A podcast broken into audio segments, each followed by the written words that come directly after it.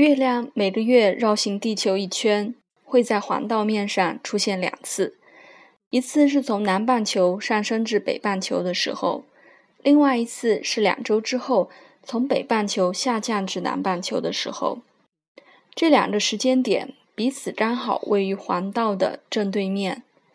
这个上升的点被称为北交点，也被称为罗喉，意思就是龙头；而下降的点。则是南焦点，也被称为季都，意思就是龙尾。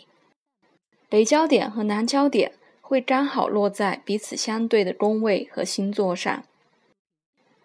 既然月亮焦点是出现在当月亮穿过太阳围绕地球的轨道时，那么就象征的意义而言，月亮焦点就是将太阳、月亮和地球联系在一起的点。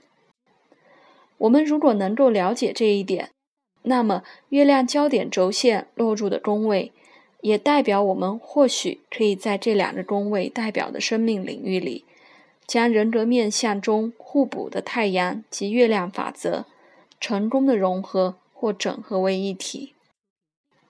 我们在此重述太阳和月亮法则天生的矛盾性，将有助于更清楚地了解月亮焦点的功能。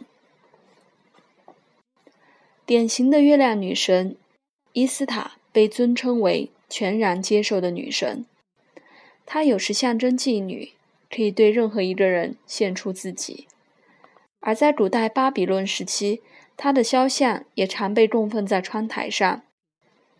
伊斯塔完全不加以辨识和选择，无论发生什么，她都选择随波逐流。她如果感受到喜悦，就任由自己喜悦。他如果感受到痛苦，便任由自己痛苦。以此看来，月亮代表的是情绪和感受，也代表了身体的本能和欲望。月亮会根据习惯和储存的记忆及印象行事，也代表一股退缩回过去的引力。过去的经历会决定我们往后人生的期待和行为。举个例子，我们小时候可能只有在生病时才能得到母亲全部的关注，于是就会有意识地记住这个印象，认为只有生病才能获得注意。长大之后，当我们觉得需要被注意时，可能就会出自本能的生病了。以此看来，月亮也代表重复和懒散的倾向。但许多月亮自过去储存下来的印象和记忆，对往后的人生也很有帮助。月亮的法则允许我们利用本能智慧的储藏库，这些智慧不仅来自于童年时期，也源自于祖先和动物的过去，而这些智慧都印刻在我们身体的每一个细胞中。因此，我们会在南焦点落入的宫位所代表的生命领域中，出自本能和习惯的形式。太阳代表的是英雄，与月亮的法则互补，而英雄不会轻易的被月亮女神诱惑。若说太阳或英雄的法则是意志力的拥护者，也就是未来的发声筒，那么月亮就是记忆的盟友。历史的发生筒，意志力意味着决心和果断，或是一种自我创造而非自我反射的行为。所以，太阳会对抗过去的引力，激起改变，落实抉择，同时引发一连串的行动。当月亮因为感受和本能而摇摆不定时，太阳会创造一个自认为适合的情境。同时，按照自己想要的方向前进。我们需要在北焦点落入的宫位中发挥太阳的英雄法则。这个领域代表的是全新的生命体验，需要我们前去探索和征服。我们必须在这个领域中培养之前未曾开发的潜能，让自己的技能更加出色。同时，必须透过这个领域为自己创造一种全新的体验，产生崭新的可能性。当我们在这个生命领域中努力掌控和扩张自我之际，就能够对生命产生更深层的使命感和方向感。我们可以将南北焦点与大脑做个类比。大脑中的一个部分储存了天生和本能的东西，负责维持生物的有机运作。大脑的另一个部分，也就是大脑皮层，则代表近期进化的发展。生命的维持并不需要大脑皮层，即使将它移除，像是心跳、消化、肺和新陈代谢等生命运作的活动仍会持续下去。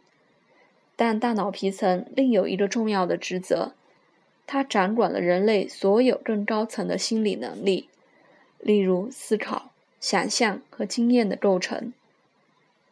透过大脑皮层的发展，我们不再限于用本能和刻板的方式去面对人生，同时还拥有了自我反射的能力。大脑皮层让我们察觉到自己的意识，然后可以想象不同的可能性，同时做出选择，引导期待中的事情发生。很显然，南焦点相当于大脑的本能部位。北焦点则与大脑皮层有关。为了推开北焦点宫位的大门，我们不能在与其相对的南焦点宫位代表的生命领域中逗留过久。南焦点的领域代表已经发展成熟的能力，就如月亮女神一样，我们会出自本能和习惯性的被南焦点的宫位所吸引。这里就像一个休息的地方。我们可以在这里消化经验，重新充电，然后再度踏上未知的新国度。我必须强调一点：南焦点的星座和宫位赋予的既定模式和能力，当然是十分珍贵的。我们不应该过度舍弃和忽略它们。但人通常会遵依循某些天生的倾向形式，或是发挥这些天性，因为这是最简单的方法。南焦点很容易就敞开大门，我们可能会无意识地躲进它的领域，逃避一些在其他领域中遭遇的成长和挣扎。我们必须拿出更多的行动，才能够进入北焦点的宫位，而且必须运用意志力，努力地做出抉择，才能扭开这把钥匙。懒惰的人是无法通过北焦点的门槛。月亮焦点轴线横越的宫位代表生命经验领域的战场，我们会在此意识到无意识的习惯性行为——月亮和有意识抉择——太阳之间的圆形冲突。南焦点代表生命之旅启程时已经打包在皮箱里的东西，这些东西都可以任我们使用。北焦点则代表沿路新增添的财富和战利品。当然，这里的前提是必须愿意付出代价，努力的四处搜寻。我们不必在南北焦点的领域里做出选择，因为兼顾两者是比较可能也比较合适的做法。但如果牺牲了北焦点，过度投入南焦点工位的经验领域，就会放慢成长的脚步，也无法在人生之旅的过程中。获得任何新的收获。